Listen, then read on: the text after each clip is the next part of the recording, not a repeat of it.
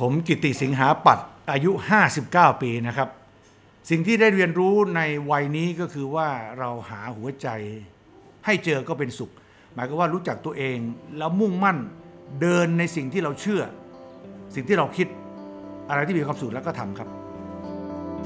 Listen to the Cloud เรื่องที่ The Cloud อยากเล่าให้คุณฟัง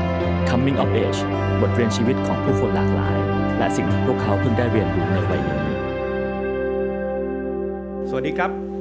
Coming of Age สัปดาห์นี้นะครับ อาจจะแปลกหน้าแปลกตากันไปหน่อยนะครับ ผมกฤษดินสวนบุภาครับ รับหน้าที่แทนคุณก้องทรงกฎบางยี่ขันนะครับ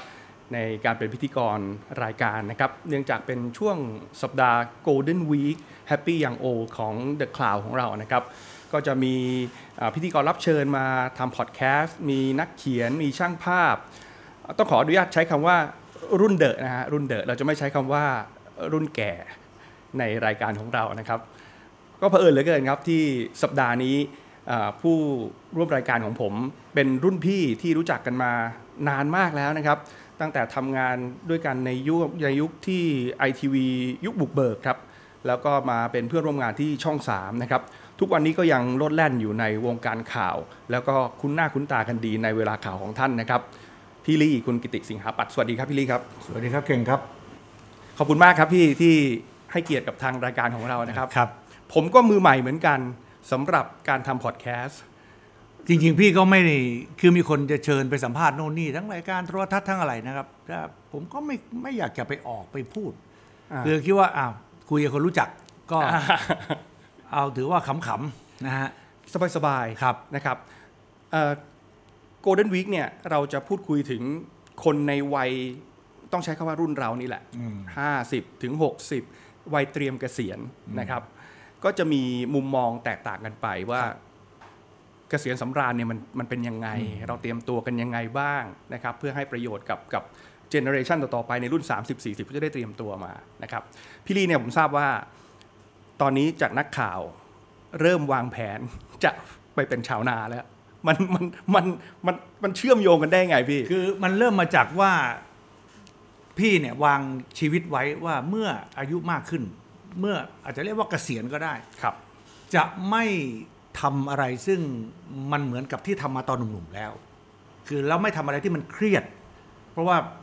พี่เคยไม่สบายหนักมาก่อนครับเพราะฉะนั้นก็ต้องเอาสุขภาพตัวเองเป็นเป็นหลัก เมื่อคิดว่าไม่อยากจะทำอะไรที่มันเครียด หมายถึงว่าแข่งขัน ใช้สมองอย่างหนัก แล้วก็โลดแล่นใช้ร่างกายอย่างหนักเนี่ยก็เลยคิดว่า อยู่ๆมันคิดอยากทำเกษตรขึ้นมา ทั้งที่ที่เราก็เป็นคนบ้านนอกนะครับอ่าที่บ้านก็ทำสวนทำนาทำไร่อะไรเนี่ยแม้แม้พ่อจะเป็นราชการ แต่ว่าคนบ้านนอกก็จะทำเกษตรเป็นทุกคน อืมแต่ว่าอยู่ๆมันคิดอยากทำขึ้นมา คือจุดจริงๆเนี่ยมันเริ่มมาจากว่าช่วงที่มันมีโรคระบาดเนี่ยเราทำข่าวว่าคนบ้านนอกที่กลับจากกรุงเทพเนี่ยช่วงที่เขาใครใครติดโควิด -19 กลับบ้านหลายหมู่บ้านเนี่ยให้คนที่ติดเนี่ย ไปอยู่หัวไร่ไปลายนา แล้วก็ส่งข้าวส่งน้ำกัน อืม เราเห็นสังคมชนบทเนี่ย มันอยู่ได้สบายๆไม่เหมือนกรุงเทพนะครับ ต้องหาโรงพยาบาลต้องหา hospitel เต็มไปหมดเลย จะหาที่พักพิงก็ลำบาก แต่บ้านนอกเนี่ยผู้ใหญ่บ้านบอกกลับมาเลย ไปอยู่เนี่ย ถ้าระบบของเขาดีเนี่ย เลี้ยงเป็ดเลี้ยงไก่ มีข้าว มีบ่อปลาปลูกผัก คุณกักตัวอยู่ในที่ของคุณเนี่ย มีกินแล้ว มีกินไม่ต้องรบกวนคนอื่นเลยนะครับ ไม่ต้องพึ่งพาภายนอก อันนี้ไม่ใช่ทฤษฎีไม่ใช่เป็นพูดแบบโลกสวยเลย ของจริงอยู่ได้จริง มีไฟฟ้าคุณก็มีอยากเข้าไหน คุณมีอินเทอร์เน็ตเด็คุณมีโทรศัพท์ คุณอยากติดตามข่าวสาร คุณอยากจะทำอะไรคุณก็ทำได้ปกติ ก็ทำให้เราก็เอ้ย เกิดว่าโลกอนาคตมันมีโรคระบาดใหญ่มาเนี่ยเอ้ยผมขังตัวเองอยู่ในที่ผมเนี่ย ผมพึ่งพาตัวเองได้เลย แล้วประกอบกับมันก็เริ่มมีคนทำโคกหนองนาครับโมเดลเกษตรผสมผสานเนี่ยเยอะขึ้นใช่ไหมครับ ผมก็พยายามดูให้มันสวยว่าเป็นที่ที่อยู่อากาศดี ก็เลยเฮ้ยไปเริ่มทำไม่ได้คิดว่าจะไปอยู่ถาวรเป็นแบบเกษียณไปอยู่ที่นั่นร้อยเปอร์เซ็นต์แต่ว่าชีวิตส่วนใหญ่เราคงจะไปอยู่ตรงนั้น ตื่นเช้ามาเดินเข้าสวน สูดอากาศบริสุทธิ์ แล้วก็ใส่ปุ๋ยต้นไม้ ถากหญ้าได้ออกกำลังไม่ต้องเข้ายิม เพราะพี่ไปสวนทุกวันเนี่ย พี่พี่ทำอะไรทำด้วยทำตัวไรเองไถนาก็ก็ถือหนักพอยู่พอสมควร พยายามถ้าถ้ามันมีนึกอปุ๋อยกถ้ามีขี้ขี้วัวสองอันเนี่ยพยายามถือสองข้างครับ คล้ายๆ กับว่าคุณยกน้ำหนัก ครับ ขุดดินทำอะไรเอง เหงื่อนี่ชุ่มเลย ทั้งวัน ลงเครื่องบินเจ็ดโมงเช้า ถึงสวนแปดโมง ลุยเลย อยู่นั่นยันอากาศมืดอะ แสดงว่ามีความสุขกับกับโอ้ สิ่งที่ทำ คืออย่างนี้ครับ เราอยู่กรุงเทพเนี่ย เราก็รู้อยู่อากาศนะมลพิษอะไรแบบเนี้ย เราอยู่ที่นี่ห้าวันหกวัน มีวันหนึ่งไปอยู่ข้างนอก สูดอากาศได้เต็มปอด แล้วผมทำสนามฟุตบอลไว้ด้วยเตะออกมาเดี๋ยวเรื่องนี้ต้องคุยกัน เพราะว่าเป็นพี่น้องก็มาเตะบอลกัน เป็นคนที่โอ้สุดยอดเป็นคนป้าบอลคนหนึ่งเลยแหละพี่กิติแล้วเนี่ยก็คืออย่างนี้อันหนึงมันเริ่มมาจากที่ว่าพี่เคยป่วยฮะเราก็หาสาเหตุไม่ได้ว่ามันป่วยจากอะไรกันแน่ใช่ไหมครับบะอ่ากรรมพันธุ์ญาติพี่น้องก็ไม่มีใครเป็น ก็หมอก็บอกว่ามันก็อาจจะมีสองส่วนคือหนึ่งความเครียด ความเครียดหมายถึงว่าอาจจะเครียดไม่รู้ตัวนะไม่ใช่ว่าเรามีความเครียดตลอดเวลานะแต่หมายถึงว่างานที่ทำเนี่ยมันเป็นงานซีเรียสจริงจังแข่งขันกับคนอื่น แล้วก็ทำรายการสดเนี่ยมันพลาดไม่ได้ มันก็จะมันก็จะเครียดอยู่นี้ในในสมองใต้สำนึกโดยที่เราไม่รู้ตัวไม่รู้ไม่รู้ตัว แล้วก็อันที่สองคืออาจจะเป็นเรื่องสภาพแวดล้อม เราอยู่ในกรุงเทพ30 40 ปีเนี่ยเราก็สูดอากาศกินอาหารริมทาง สารพัดแบบชีวิตแบบเราเนี่ย หรืออาจจะกินอาหารไม่มีประโยชน์ พอพี่หายพี่ก็เลยคิดว่าต้องเทรนร่างกาย ให้รู้จักกับสิ่งแวดล้อมใหม่ๆ สัปดาห์หนึ่งร่างกายจำว่าเอ้ยนายกิติ ตื่นเช้าไปทำอย่างนี้อะไรอย่างเงี้ยต้องมีวันหนึ่งในสัปดาห์เนี่ยซึ่งร่างกายของเราเนี่ย สมองของเราจะจำว่าเฮ้ยวันนี้มันมันผิดรูทีน ไปทำอย่างอื่นไปไปสกิลอย่างอื่นครับไป ไปดูแลต้นไม้ ไปแล้วก็กลับมา เพราะฉะนั้นร่างกายมันจะไม่ได้ซ้ำซากจำเจทำอะไรเดิมๆทุกวัน นี่คือเป็นหลักที่ว่านี่แหละเป็นจุดที่ว่าไปทำเกษตรแล้วพอไปทำแล้วมันมันชอบจะพัฒนาเป็นศูนย์เรียนรู้ทำพัฒนาเป็นต่อไปจะเป็นเรื่องเกษตรเทิงท่องเที่ยว ให้คนไปเที่ยวอืมอาจจะมีคาเฟ่ในนาอะไรอย่างเงี้ยนะครับ อันนี้เป็นเรื่องในอนาคตแต่นี้ก็ทำไว้เพื่อว่าต่อไปคนจะไปดูไปเที่ยวที่สวนเกษตรเรา เขาก็ไปนั่งแช่อยู่นั่นเหมือนคุณเข้าร้านสตาร์บัคผมก็จะให้นักใครที่อยู่ในเมืองขอนแก่นเนี่ยเบื่อเบื่อเซนทรันเบื่ออะไรพวกเนี้ยเสาร์คุณก็ออกไปอยู่นาผมเนี่ย ผมให้นั่งทำการบ้านทั้งวันน่ะอืมไม่ไล่เลย อ่านหนังสือได้ทั้งวัน แล้วต่อไปจะมีเสาร์อาทิตย์อาจจะมีเป็นเอาดนตรีไปเล่นไปนั่งฟังดนตรีอะไรเงี้ยนะอายุประมาณเท่าไหร่พี่กี่ปีที่แล้วที่ตัดสินใจที่นี่จะมาสามสามสี่ปีนี่สามสิบช่วงโควิดก่อนโควิดใช่นี่เองใช่ครับ คือไม่ได้เป้าหมายแรกในชีวิตว่าโอเค เราจะเข้าไปลุยใช่ใช่ ในเมืองเป็นนักข่าวอะไรต่างๆนานาแล้วสุดท้ายจะกลับมาที่บ้านยังยังยังไม่ไม่อยู่ได้คิดอย่างนั้นแต่ว่าคอนเซปต์ที่ว่าไม่ทำอะไรหนักๆเนี่ยมีอยู่แล้วอืม แต่ยังไม่รู้จะทำอะไรในแง่ที่ว่าเพียงแต่ว่าเราจะเกษียณคืออย่างนี้ บางทีเราทำข่าวนี่นะเราเห็นพวกที่อายุ 70 80เนี่ยยังมาให้นักข่าวจิ้มไมค์อยู่เนี่ย แล้วก็ถูกคนด่าว่าเฮ้ยมาทำอะไรวะมึงก็ทุจริตอันนี้วะ หรือว่าบริหารอันนี้ผิดพลาดคือผมไม่เอาอย่างนั้น คือไม่ใช่ว่าผมเกษียณแล้วเนี่ยคนไปชวนไปเป็นรัฐมนตรีสมมุตินะ หรือไปเป็นเล่นการเมืองนี่ไม่เอาเลย ไปเป็นบอร์ด อันนี้ไปเป็นอ่าอ่าอะไรคณะกรรมการร่างรัฐธรรมนูนหรืออะไรเงี้ยมันมันให้เด็กๆทำครับเก่งคืออเราต้องเข้าใจว่าโลกมันเปลี่ยนไปเยอะ นายกรัฐมนตรีหลายประเทศก็เป็นคน 30 40อืมมันไปอย่างนั้นแล้ว คุณจะคิดว่าคุณคุณเก่งแล้วคุณมีประสบการณ์ ผมต้องทำงานต่อ คุณก็เอาทำงานต่อไปทำอย่างอื่นแล้วอย่าไปคิดว่าไม่มีคุณแล้วโลกมันจะไม่เดิน อืมถูกไหมครับ อย่าคิดว่าเอ้ย ขาดเราในประเทศไทยไม่เกี่ยวไหมร่างรัฐธรรมนูนให้เด็กๆร่างก็ได้ คุณไม่จำเป็นต้องคุณโอ้เจ็ดสิบแปดสิบมาร่างสมมตินะอืมผมไอเดียชีวิตผมคือแบบนั้น ผมไม่เชื่อว่าผมจะเก่งกว่าคนเด็กแสดงว่าพี่เป็นคนที่ปล่อยวางหรือว่าเป็นคนเปิดโอกาสให้กับเจเนอเรชัๆนคือใหม่ ผมถือหลักว่า โลกมันเป็นของคนรุ่นใหม่อืมโลกเป็นของอนาคตอะครับเพราะฉะนั้นคนรุ่นเราเนี่ยมันจะเก่งกับคนรุ่นใหม่ไม่ได้ มันนี่เป็นทฤษฎีธรรมชาติเลยนะครับ ของชาวดาร์วินเลย รุ่นใหม่มันต้องดีกว่ารุ่นเก่าใช่โลกถ้างั้นนโลกจะหนไม่รอดปใช่สังคมถูกต้ไม่รอดใช่เพราะฉะนั้นมันก็ต้องเราเราอายุมากแล้วเราจะมาหวง เราจะมาทำเราจะมาถือดีอะไร ก็ชีวิตเราเราอยู่มาทั้งหกสิบปีแล้วอะทำประโยชน์ก็ก็เยอะแล้วอะทำอะไรให้ตัวเองก็เยอะแล้ว เราไม่ควรจะไปหวงทำอะไรต่อไปเรื่อยๆจนกว่ามันเป็นโลกคนอื่นเขาต้องสร้างของเขาแม้กระทั่งลูกเรานะครับ พ่อแม่เราไม่ได้ไม่ได้เอาอะไรให้เราเลย เราก็มาสร้างครอบชีวิตของเราเอง สร้างอนาคตของเราเอง ท่านก็เสียไป เราก็เหมือนกันพอเราสร้างมาเราทิ้งอะไรให้เขาพอสมควร เราก็ต้องตายไปครับ ลูลูกเขาก็ต้องมีชีวิตของเขาไป มีครอบครัวของเขาเจเนอเรชันธรรมชาติควรจะเป็นแบบนี้ ลูกพี่ที่สองคนอยู่ในวัยที่กำลังจะทำงาน ใช่ใช่ครับ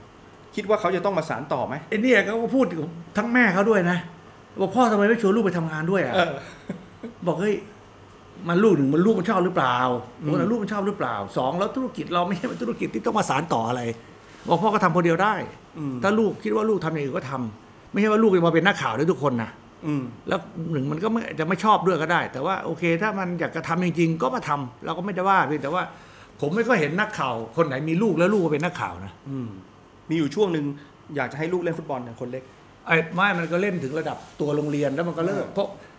ธรรมชาติของเด็กอะพอเข้ามหาลัยคือเล่นฟุตบอล พอเข้ามหาลัยก็เลิกครับน่าไม่ได้เป็น passion ของคุณพ่อ แต่ตอนนี้ไปไปไปลงกับสวนแล้วก็เห็นบอกว่าเมื่อสักครู่แวะแวะกลับไปนิดนึงว่าทำสนามฟุตบอลมาตรฐานไว้ด้วยอย่างดีเลยเป็นสิ่งที่คุณกิตติภูมิใจมากใช่คือเกิดมาแล้วไม่เคยคิดว่าจะมีสนามฟุตบอลของตัวเองถูกไหมบอกว่าเอ้ยมันมีอยู่ที่กลางทุ่งนาเนี่ยนะพี่ ใช่ครับเอ้ย ถ้าเห็นรูปนาพี่เนี่ย มันไม่ใช่นาแบบมีกระต๊อบนะมันเป็นนาที่ทำมีบ้านกะว่าให้คนไปนอนได้ อืมเก่งไปเยี่ยมเยี่ยมพี่ที่นาเนี่ย พี่ให้นอนบ้าน มันมีร้านบ้านหลายแบบ บ้านบบ้านรถก็มี ตื่นเช้ามาวิ่งเตะบ้านบอลต้นกัน บ้านต้นไม้ก็มีอ๋อบ้านเป็นแบบเรือนอีสานก็มี อืมอ่ากึ่งๆแล้วก็มีรีสอร์ทสนามฟุตบอลอยู่ครับ มีโบกี้รถไฟหนึ่งโบกี้ ทำไว้เป็นเหมือนกับรถไฟแล้วมีทำเป็นตู้นอน แล้วข้างๆตู้ไฟมีสนามฟุตบอล เอาเป็นว่าปีใหม่เนี่ยทีมสามมิติไปปาร์ตี้กันได้เลย เดอะคลาวไปขอนแก่นก็ไม่ต้องไปนอนโรงแรมที่ขอนแก่นเออไปนอนที่สวนผมได้เลย ดีนะมันเป็นความสุขที่แบบ ผมว่ามันจีรังยั่งยืเพราะนดีอะคือคือไปอยู่ที่นั่นเนี่ย เพื่อนฝูงอยากไปหาเนี่ยครับเขาก็ไปหาผมที่นั่นทุกวันเมื่อนี้น้องๆพวกนักข่าวขอนแก่นเนี่ยทุกช่องนะเฮ้ยมาเตะบอลไปเลย เอาอาหารไปทำกินกัน นู่นเลยสามสี่ทุ่มร้องคาราโอเกะกลับ การได้กลับไปใช้ชีวิตที่บ้านเกิดเนี่ย ได้เจอเพื่อนเก่าไหมพี่เพื่อนเจอสมัยนักเรียนเพื่อนอะไรพวกเนี้ยมันเหมือนกับคือเก่งลูกคือมันเพื่อน ลูกชีวิตวนกลับมาเหมือนเดิม พื่พี่เนี่ยนะคือเพิ่งจากพี่เป็นคนบ้านนอกบ้านนอกแบบบ้านนอกจริงๆนะไม่ใช่บ้านนอกแบบอยู่ในตลาดอะไรไม่ใช่นะอืมคือบ้านนอกไม่มีไฟฟ้าใช้ พี่มาเรียนเกษตรปีหนึ่งเนี่ย บ้านที่บ้านเพิ่งมีไฟฟ้าใช้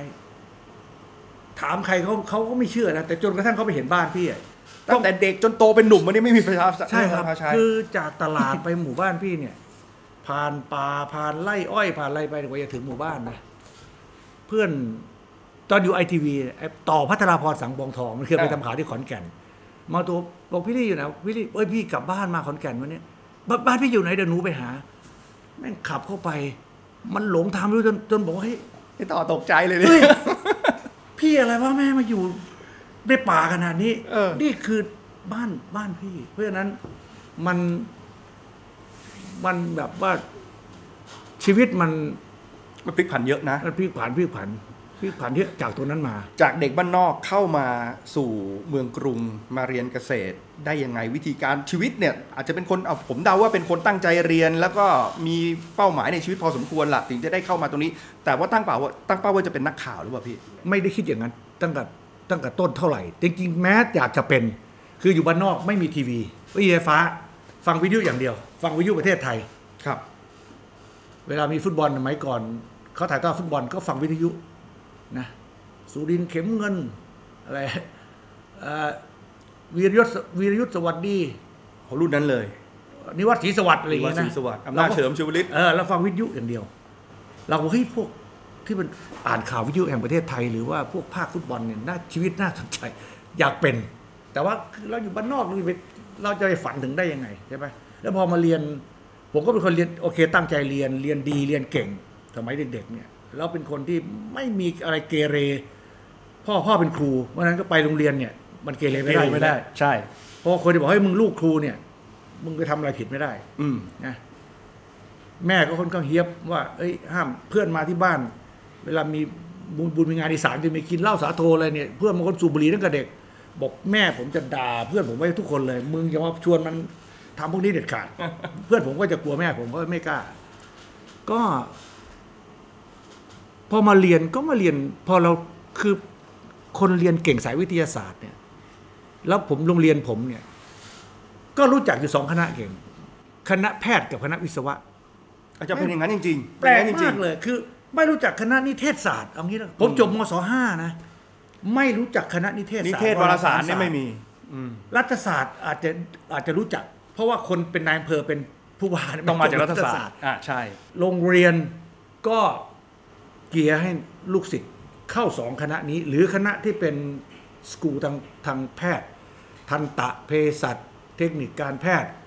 แพทย์ หรือไม่ก็วิศวะ ตอนอยู่ขอนแก่นพิทยนต์มศห้าพี่เนี่ยพี่ก็มาเรียนในเมือง อืม เป็นเด็กบ้านนอกแต่มาเรียนในเมือง ก็อยู่หอพัก ก็จบก็ต้องเอ็นสองคณะนี้ อืม ไม่รู้จักคณะอื่นเลย สุดท้ายก็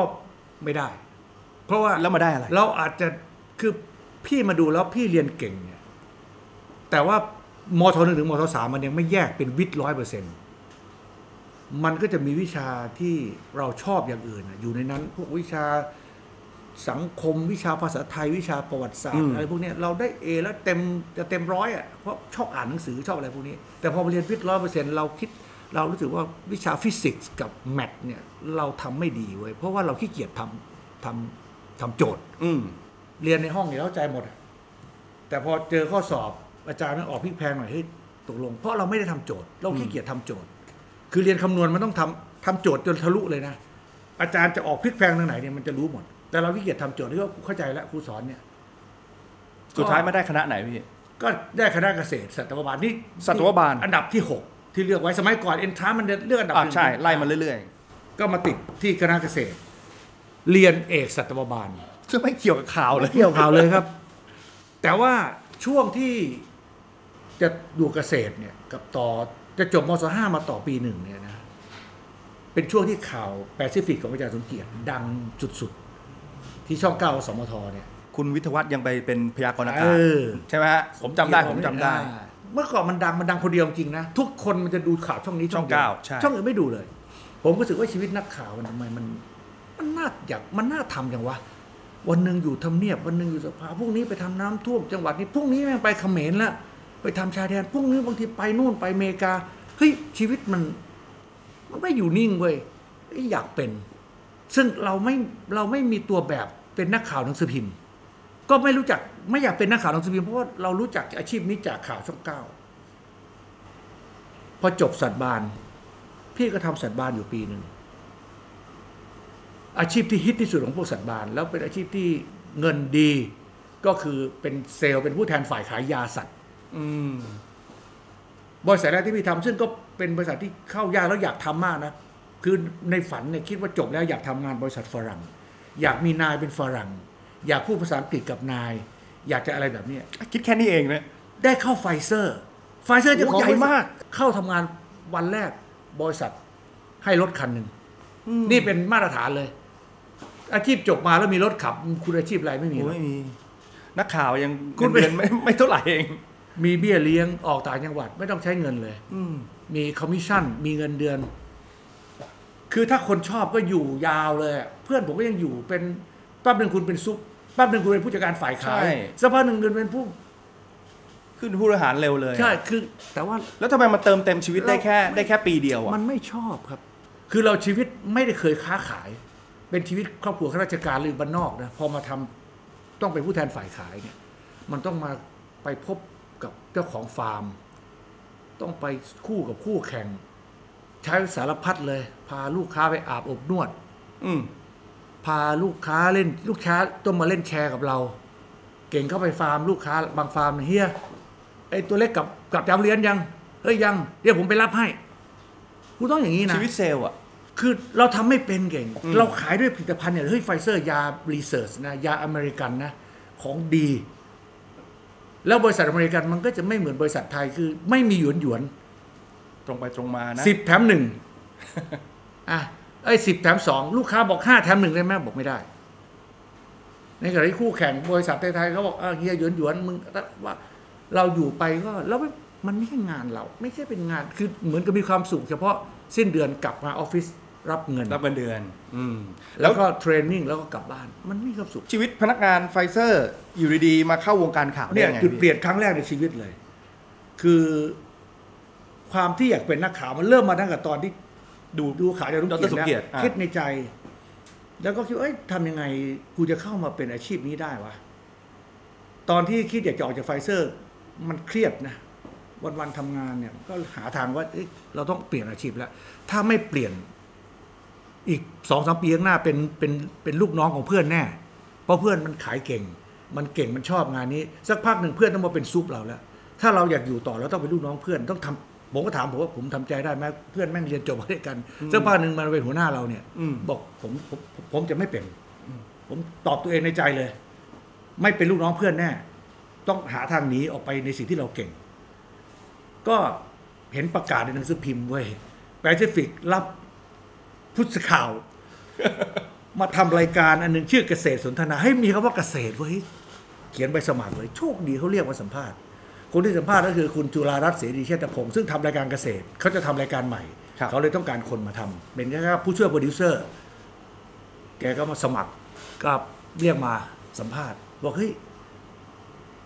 คุณทำได้เหรอคุณไม่ได้เรียนอะไรทั้งนี้บอกผมพุททำธได้อะไรไม่มีเลยทางนี้ผมบอกผมทำได้อ่าเออผมผมเคยอยู่เกษตร ผมเป็นรองนายกองค์การนิสิตนะ ผมสนใจการเมืองในมหาลัยผมอ่านหนังสือ ผมอ่านไม่ได้ชนสุดสัปดาห์สยามรัฐศาสตราวิจารณ์ผมรู้เรื่องการเมืองการเมือง อายุเท่าไหร่พี่ตอนนั้นเราก็จบใหม่ๆแหละยี่สิบสามยี่สิบสี่เออประมาณนี้อ่าทำงานได้ปีเดียวครับ แกก็บอกเอาลองดู เดี๋ยวให้คุยอาจารย์สมเกียรติอาจารย์สมเกียรติสัมภาษณ์ผมเอง อืมแกก็ถามเหมือนกันเฮ้ยกิติคุณจบจบเกษตรคุณจะมาทำได้ไหมเนี่ยได้อาจารย์ คือได้เลยนะ คือไปดูดีก่อนมันจะไม่รู้ได้ไม่ได้กูได้ได้ไม่ได้ไม่รู้อะก็ได้ไว้ก่อน นี่ได้นี่คือนิสัยนักข่าวนะนะครับผมได้คได้รับไม่ได้อะได้ไว้ก่อน คือ ผมคิดว่ามันเป็นธรรมชาติพอเรามาทำเรามาเป็น คนสมัครงานครับ รับสมัครงานเนี่ย เราก็จะไม่ได้ดูเรื่องวุฒิเราเก่ง ไม่ได้ดูไม่ได้ดูเกรด แต่ว่ามันดูว่าไอ้แววตายหมอนี่เป็นยังไงว่าความคิดความอ่านเป็นยังไงใช่ไหมเขานั่นคือประตูใบแรกที่เปิดเข้าสู่อาชีพนี้ คือถ้าณวันนั้นแปซิฟิกไม่รับผม ผมก็คงเลิกล้มความตั้งใจ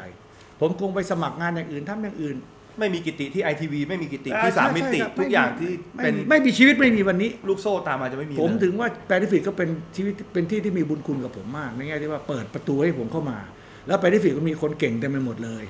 ผมก็ on the job training คราวนี้ก็คืออยากรู้เรื่องเขียนบทสารคดี ผมก็เรียนรู้จากพวกพี่ธีรภาพโลหิตกุลพวกพี่ชนินทำโลกสลับสี มันตัดต่อยังไงวะมันเขียนบทยังไงวะเราก็เอาบทเขามาอ่านมันดู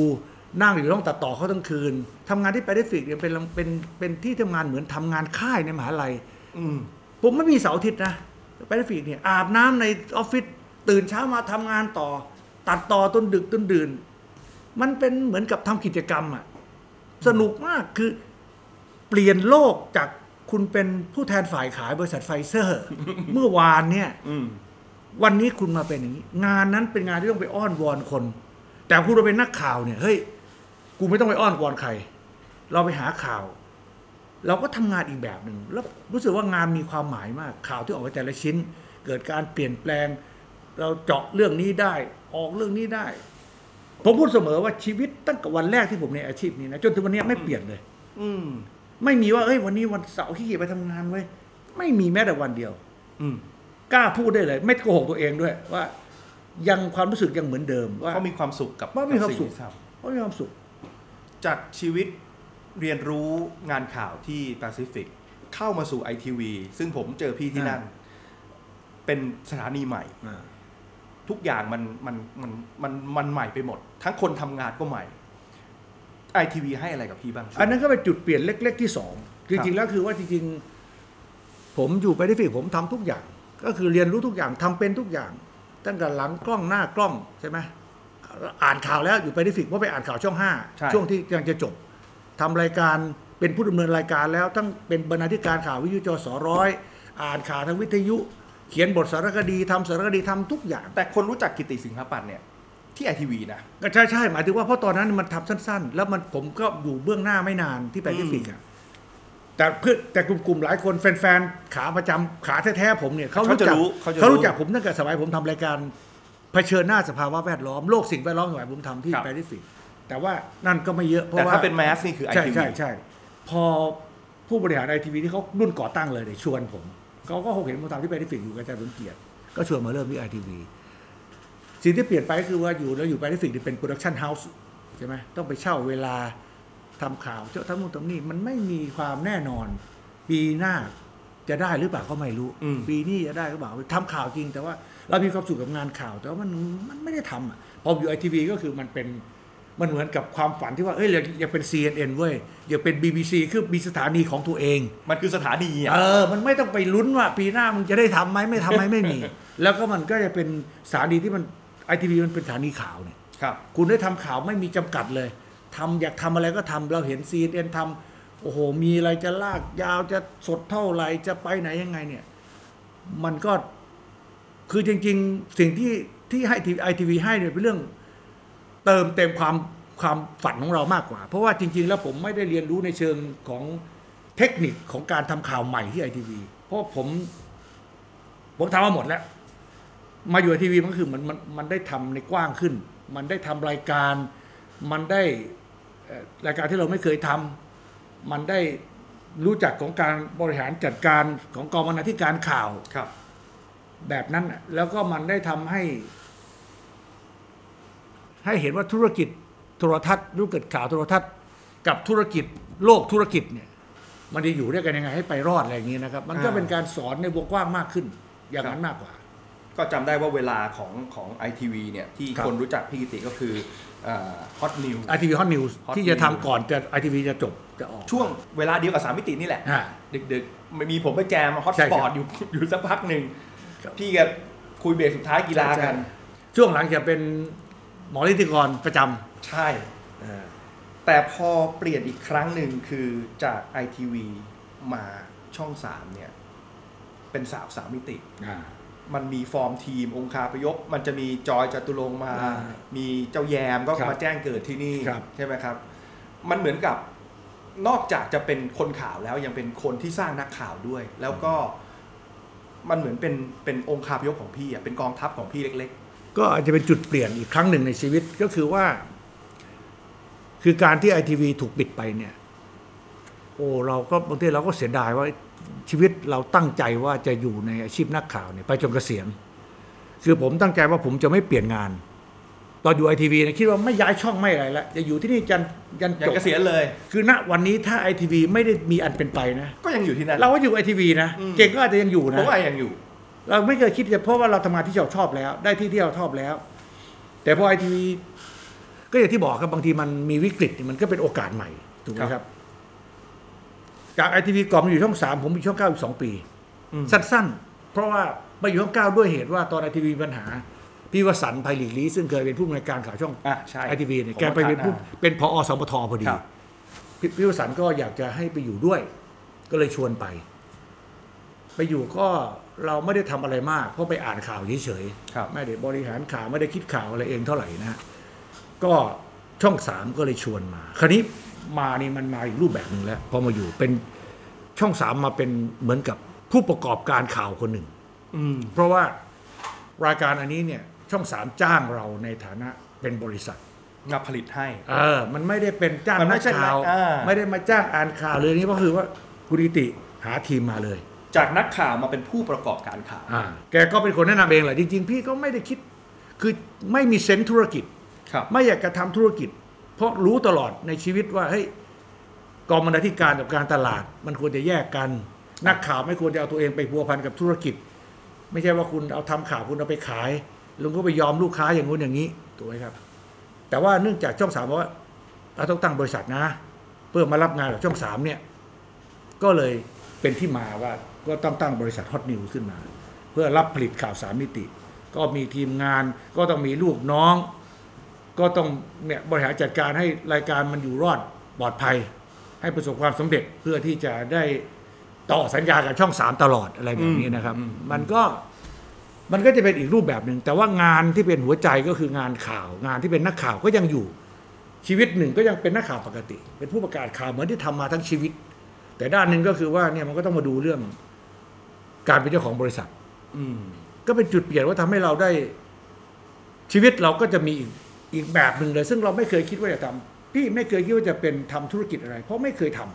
ำมันก็เป็นเปลี่ยนเปลี่ยนอีกแบบหนึ่งเลยมาเป็น แล้วก็ทุกวันนี้ก็ ก็จะต้องเริ่มทำพวกเนี้ยในอนาคตแล้วก็จะทำยังไงว่าถ้าเกิดเราเกษียณไปบริษัท จะให้ใครใครคันต่ออะไรยังไง มันก็จะมีมุมนี้ขึ้นมา คือถ้ามองไปอนาคตเนี่ยข่าวสามมิติก็ยังอยู่หรือเปล่าว่าพี่กิติจะจะเฟดออกไป หรือจะมีใครมาทำแทน เพราะว่าในตัวรูปแบบของถ้ามันเป็นองค์กรแล้วเนี่ยสามมิติมันก็ยังจะอย่าเป็นเป็นฟอร์มข่าวของมันอยู่นะก็อันนี้อันนี้แล้วแต่นโยบายช่องสามอืมว่าจะยังไงนะครับแต่ว่าช่องสามเขาก็ต่อสัญญาเราไปเรื่อยๆแหละ อืมอันนี้ขึ้นอยู่กับเราว่าเราจะทำไปได้แค่ไหน ในในความรู้เขาต้องการของเราอะนะที่ต้องถามคำถามนี้เพราะว่าสไตล์ข่าวแบบสามมิติเนี่ยเราเราเรียกว่าข่าวคลาสสิกใช่ไหมครับฮะมีมีบทมีสคริปต์ซึ่งใน generation นี้มันเปลี่ยนไปแล้วว่าข่าวมันเป็นการเล่าข่าวอ่าผู้ประกาศบางคนใส่อารมณ์ เพื่อให้คนดู in กับข่าว แต่สามมิติจะไม่จะเป็นการนั่งเล่าข่าวตามสคริปต์ไอ้ข่าวแบบคลาสสิกเนี่ยมันจะตายจากเมืองไทยไปไหม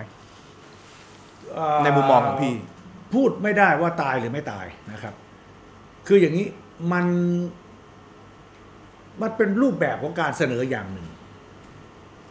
มันมีข้อจำกัดอยู่หลายเรื่อง อย่างสามมิติมีเวลาสามสิบนาทีอย่างเงี้ยเนี่ยคือถ้าจะเล่ามันเล่าได้ข่าวเดียวเท่านั้นเองจบเลย มันเป็นความเชื่อของของเรา แล้วสิ่งเป็นสิ่งที่เราอยากจะให้ผู้ชมข่าวเราเนี่ย ได้รับรู้ข่าวในในในวิธีการในประเด็น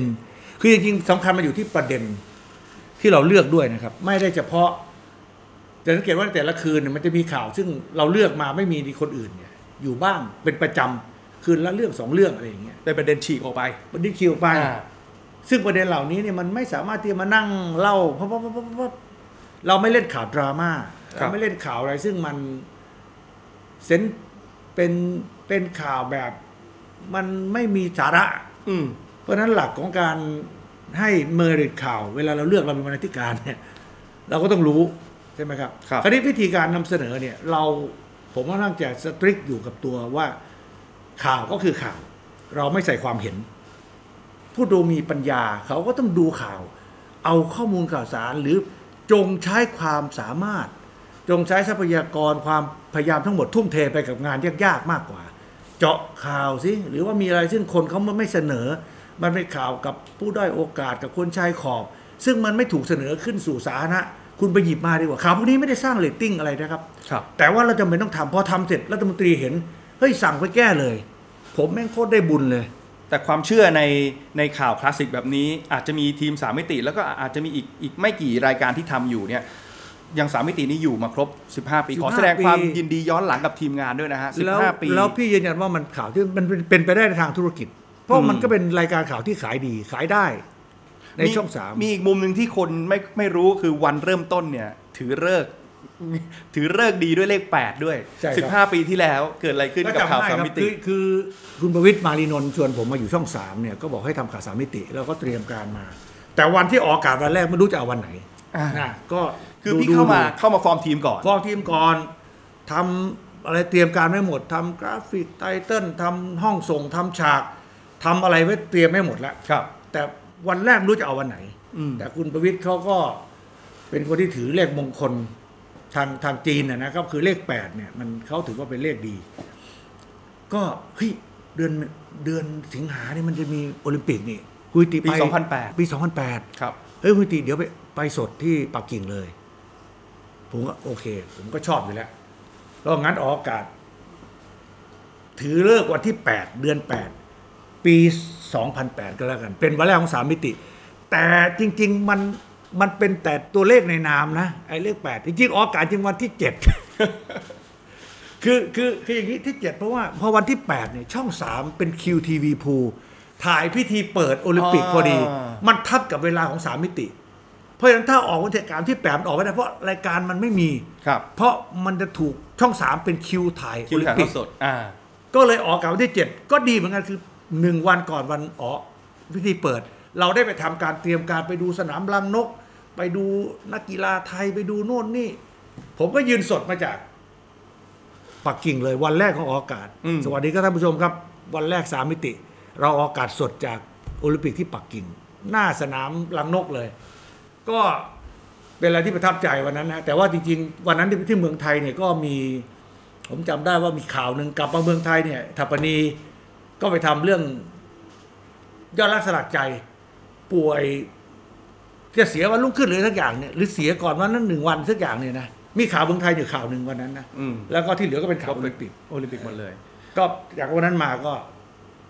ผมเนี่ยมีความรู้สึกว่าจากที่เคยร่วมงานพี่เนี่ย พี่มี passion ในการทำข่าวกีฬาในระดับหนึ่ง เหมือนกับว่าทำแล้วมันโอ้มันมีความสุขพี่ชอบมากชอบ เพราะว่าเราเราไปเจอกันที่โอลิมปิกที่ที่เอเธนส์เอ่อที่ใช่ไหมฮะที่ลอนดอนด้วยลอนดอนด้วยพี่ก็ไปเออเอเชียนเกมที่อินชอนพี่ก็ไป คือคือไอ้ไอ้นั้นอะมันหน้าที่ผมอาเซีอยนยู่แล้ว แต่ว่าจะมีจะมีทีมพี่กิตติเนี่ยตามมาแจมด้วยตลอด นี่ยังคิดว่าตอนแรกว่าจะไปหางโจวแล้วเนี่ย ช่วงที่เราออก on air เนี่ยก็เป็นช่วงที่เอเชียนเกมหางโจวพอดี ก็คงก็คงจะมีข่าวจากทางสามมิติเสนออยู่ ใช่ใช่ความรู้สึกลึกๆ กับวงการกีฬา ในฐานะที่ผมเป็นคนกีฬาต้องถามพี่กิติว่า แววตาพี่ในการทำข่าวกีฬาผมรู้สึกว่ามันมันมีความสุขอะโอ้เก่งตอนเอเชียนเกมที่เมืองไทยเป็นเจ้าภาพนะ อ่า พี่อาสาไปทำข่าว ไปรายงานอยู่หัวหมากบางวัน ไปธรรมศาสตร์รังสิตบางวัน บางทีไปเมืองทอง คุณเทพชัย ไม่ผมไม่เข้าผมบอกคุณเทพชัยเลย ผมไม่เข้าอ่านข่าวที่ช่องนะช่วงเนี้ยผมตระเวนไปสดตามที่ต่างๆนะพี่รู้ไหมใครต้องอ่าน ผม ผมต้องเข้าไปอ่านข่าวเมนเป็นหลักที่ธรรมศาสตร์ ซึ่งผมว่าอยากจะออกไปเหมือนพี่ ที่ประทับใจตัวเนี้ยอาสาทำข่าวกีฬาวันนั้นคือเดินตามธงชัยใจดี ในกีฬากอล์ฟเอเชียนเกมที่เอาพาย พี่ไปเดินตามวันแรกตั้งแต่หลุมหนึ่งละหลุมสิบแปดเลยนะอืม เรารู้สึกโอ้โหแบบ ให้เป็นหนึ่งครั้งหนึ่งในชีวิตที่หนึ่งเราชอบด้วยเราอยากไปดูธงชัยด้วยครับสองเราก็ตอนนั้นทำอะไรตอนนั้นกัธงชัยยังไม่เป็นโปรนะยังเพไม่ราะเป็นจบโปรทัวร์นาเมนต์นี้แล้วถึงเชิญโปใช่รเป็นมหาเศรษฐีทุกวันนี้ แล้วภาพที่ประทับใจก็คือว่าแม่ของธงชัยใจดีมาจากลบบุรีครับ นุ่งผ้าถุง ใส่เสื้อไอ้เสื้อคอกระเช้าอะอืมเดินตามลูกชาย ผมไปสัมภาษณ์คุณแม่ดูเป็นไหมเนี่ยกอล์ฟอะดูว่าเป็นอะถ้าลุมไหนพัดเขาตบมือคงคงคงชนะมั้งเอออ่อะถ้าคนดูตบมือ ก็แสดงว่าลูกนี้ลูกน่าจะลูกจะทำดี ลูกน่าจะลูกน่าจะดีอ่าคือภาพนี้สุดๆสุดประทับสุดใจประทับใจ แล้วแกเดินคนเดียวด้วยนะเดิน อยู่ข้างหลังคนดูคนดูเวลาดูกอล์ฟมันเดินเป็นแถวอยู่นอกเส้นเชือกนะอืม คุณแม่ก็เดินไปบ้าง มีคนชี้ผมว่านี่แม่ธงชัยแม่ธงชัยอืม ผมก็สัมภาษณ์หลังจากนั้นคือคือเป็นคนชอบกีฬาเก่ง พี่เล่นกีฬาทุกอย่าง เล่นกีฬาทุกอย่างแล้วก็ชอบ ก็ชอบข่าวกีฬาจริง ๆ แล้ว แล้วก็เล่นกอล์ฟแล้วก็เล่นกอล์ฟเล่นด้วยกันเล่นด้วยกันอย่างทุกวันนี้มาบอกที่บอกเนี่ยทุกวันนี้มาเตะบอลมากกว่าเล่นกอล์ฟอีกนั่นแหละสิมันสวนทางกันนะ เราคนอายุเยอะมากขึ้นมันต้องมาเล่นกอล์คฟนคนก็ะเตือนว่าเฮ้ยอย่าอย่าไปนั่นนาเล่นใช่เล่นฟุตบอลเนี่ยมันอะไรมันจำกัดแล้วรุ่นนี้อะไรไม่มีไม่มีเสริมแล้วนะไมาแต่ว่ามันมันก็เป็นช่วงๆอะคิดว่านะบางทีเราชอบ บางทีเราบ้ากอล์ฟเราเดินทันยะทุกอาทิตย์ครับ ไปเดินดูหาอุปกรณ์ใหม่ ไปต่างประเทศก็เดินเข้าร้านกอล์ฟแต่พอมันอยากมันเลิกเล่นเนี่ยนะ มันไม่อยากเล่นเนี่ย เพื่อนโทรมาชวนเฮ้ยมีกวนไม่ไปขี้เกียจอืมคือพอมันไม่มีช่วงหนึ่งมันไม่อยากเล่นมันก็ไม่อยากเล่นเฉยๆนะกีฬานอกจากนอกจากกอล์ฟฟุตบอลแล้วภาพรวมเนี่ยมันให้อะไรกับกับความคิดของพี่ไหมในในการเอามาประยุกต์ใช้ในชีวิต หลังเบื้องต้นเลยกีฬานะเราชอบกีฬาเนี่ยเรารู้สึกว่ากีฬามันมันเล่นเพื่อเอาสุขภาพก่อน อืม คืออย่าไปยังไม่คิดถึงอย่างอื่นเลยนะ เรารู้สึกว่า เอาแค่ว่าคุณไปจ็อกกิ้งวันเนี้ยสักสิบนาทียี่สิบนาทีเนี่ยเหงื่อออกเต็มตัวเลย กินข้าวอร่อย นอนหลับโอ้โหสุดยอดครับ แต่ว่ากีฬามีมากกว่านั้น เพราะว่ามันมันได้มีสังคมมันได้เล่นกับเพื่อน มันได้มีการตัดสินใจการแก้ปัญหา แล้วก็กีฬานี่มันคือมันก็เหมือนกับที่เราพูดกีฬาเป็นยาวิเศษเนี่ยมันมันก็จริงอย่างนั้นจริง ๆ ด้วยครันะบแล้วก็กีฬามัน เวลาเราพูดว่ากีฬารู้แพ้รู้ชนะ รู้อภัย บางทีเราถ้าเราไม่เล่นเองเราก็เฮ้ยมันมันอะไรวะ แต่จริงๆเล่นกีฬาทุกอย่างมันมีอย่างนั้นจริงๆแล้วก็มันได้ใช้ทักษะ คือผมไปอ่านเจองานวิจัยอันหนึ่งนะเขาบอกว่าเมื่ออายุเรามากขึ้นเนี่ย สมองเราจะเริ่มมีปัญหาครับมันจะเสี่ยงอัลไซเมอร์อะไรก็แล้วแต่ เขาบอกว่าให้เอาตัวเองเนี่ย ไปทำฝึกทักษะอะไรใหม่อืมๆ ทักษะที่มัน skill เลยนะไม่ใช่ว่าไปใช้ความคิดใหม่ไปเป็นผู้บริหารใหม่ไม่ใช่นะ ถ้าคุณไม่เคยทำงานไม้ ขอให้คุณที่ไปใช้ร่าฝึงกกายเอที่อใช้ร่างกาย มันจะฝึกอ่าสมองกับมือ สมองกับเช่นอย่างพี่ช่วงหนึงพี่ก็ไปหัดฝึกตีกลองทุกวันนี้ตีกลองเป็นอ่าอ่าก็คือ การตีกลองเนี่ยกลองชุดเนี่ยมันต้องแยกประสาทแล้วไม่เคยตีมาก่อนในชีวิตอืมมันเป็นการฝึกทักษะใหม่ ถ้าใครไม่เคยไปลองดู ภาษากีฬาเขาบอก hand eyes อ่า coordination นี่คือ ฝึกสมองไม่ให้เสื่อม ในฐานะพิธีกรกีฬาเนี่ยผมผมอยากจะราวนับชีวิตพี่กิติ เป็นเหมือนกับสนามแข่งรถหรือสนามโมโต GP ที่ที่เริ่มต้นจากจุดสตาร์ทแล้วมันก็ผ่านโค้งอันตราย มีทางตรงที่ครัทำบความเร็วได้ แล้วสุดท้ายก็เหมือนจะต้องกลับมาเข้าเส้นชัยที่จุดสุดท้ายก็คือครับการกลับไปใช้ชีวิตที่บ้านเกิดใช่ครับ นะครับ มันมีช่วงไหนที่เป็นโค้งอันตราย เราล้มคว่ำไปแล้วเราลุกขึ้นมาใหม่ มีจุดผิดพลาดในชีวิตของกิติสิงหาปัตย์ไหมพี่ไม่มี อืม คือพี่เป็นคนที่อาจจะเรียกได้ว่าคอนเซอร์เวทีฟในการใช้ชีวิตมากๆ คือเป็นคนไม่ค่อยโลดโผนอะไรแบบนั้น คือจะไปแต่ละอันเนี่ยค่อนข้างระมัดระวัง เราวัดระวังมากครับ อืม มีจุดเสี่ยงก็คือตอนมาทำสามมิตินี่แหละ ที่ว่ามันต้องทำเป็นธุรกิจด้วยเนี่ย เอ๊ะถ้ามันไม่ไหวเนี่ย อืม มันจะล้มไปยังไงไหมลูกน้องที่เราชวนมาอยู่ด้วยกันเนี่ย มันจะต้องยังไงมันจะเลิกจ้างเขาหรือยังไงใช่ไหมก็มีแค่จุดนี้จุดเดียวซึ่งซึ่งตอนนั้นก็เป็นช่วงที่คิดหนักนะแต่ก็มั่นใจว่าเอ๊ะแนวทางที่เราทำเนี่ยมันน่าจะไปได้ แล้วช่องสามคุณประวิทย์เขามั่นใจว่าไปได้แน่ รายการเราไปได้แน่ขายได้แน่ ก็เขาต้องสบายใจ แต่จริง ๆที่ผ่านมาอย่างที่บอก คือเป็นคนที่ใช้ชีวิตอย่างระมัดระวัง ซึ่งในแง่หนึ่งไม่ดีนะ คือมันอยู่ใน conservative เกินไป มันอยู่ใน comfort zone เกินไปอ่าไม่ค่อยให้ตัวเองไปโลดโผนเข้าใจแต่ว่ามันก็แล้วแต่ทางเลือกของใครของมันครับเราใช้ชีวิตแบบนี้เราคิดว่าเรามีความสุขแบบนี้ครับ พี่เป็นคนที่ค่อนข้างไม่เอาหลังๆนี่คือมันก็มีคนมาสรุปเรื่องนี้ค่อนข้างกระตรงกับที่พี่คิดมาตลอดก็คือว่าไม่เอาความคาดหวังคนอื่น มามีผลต่อชีวิตตัวเองมากครับอย่าไปสนใจว่าเฮ้ยคุณทำ คุณดังแค่ไหนว่ามีคุณเป็นเบอร์หนึ่งเบอร์สองอะไรผมไม่เคยคิดนะผมเอาผมผมเก่งแบบเนี้ยผมสู้ในสนามของผม ผมทำแบบของผมที่ว่าสามมิติผมแนวนี้ คุณต้องมาทำแข่งกับผม ไม่ใช่ผมไปทำแข่งกับคุณ ถูกต้องแบบนี้ แล้วผมก็เกียรติที่ว่าเนี่ย ผมเป็นคนที่ปล่อยไม่เอาตัวเองไปอยู่ในที่ที่มันจะทำให้เครียด คือเราใช้เราเก่งของเราเราทำของเรา เราอยากจะตัดสินใจที่มีความสุขเราทำอย่าไปแคร์สังคมมาก อย่าไปแคร์คนอื่นมาก บางคนบอกเฮ้ยออกไปทำเกษตรนี่มัน เป็นการพ่ายแพ้หรือเปล่ามึงออกไปไม่เกี่ยวเลย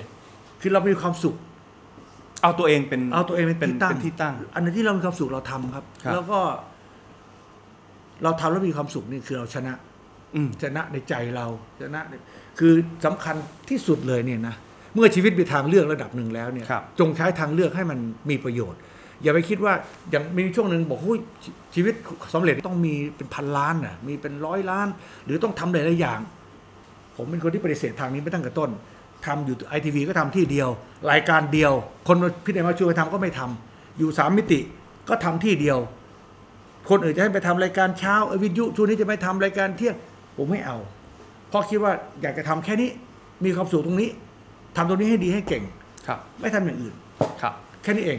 ก็เป็นแนวคิดนะครับของคุณกิติสิงหาปัตย์นะครับ ผู้ประกาศข่าว 3 มิตินะครับ วันนี้มาให้มุมมองกับเราใน The Cloud Golden Week นะครับ Happy Young O ถือว่าเป็นประโยชน์นะครับกับอ่าแฟนๆ รายการแล้วก็เป็นประโยชน์กับผมด้วยนะครับ ถือว่าวันนี้เป็นอ่าการพูดคุยที่เต็มอิ่มอีกครั้งหนึ่งกับพี่กิตินะครับ ขอบคุณมากครับพี่สวัสดีครับยินดีครับติดตามเรื่องราวดีๆ และรายการอื่นๆจาก The Cloud ได้ที่ readthecloud.co หรือแอปพลิเคชันสำหรับฟังพอดแคสต์ต่างๆ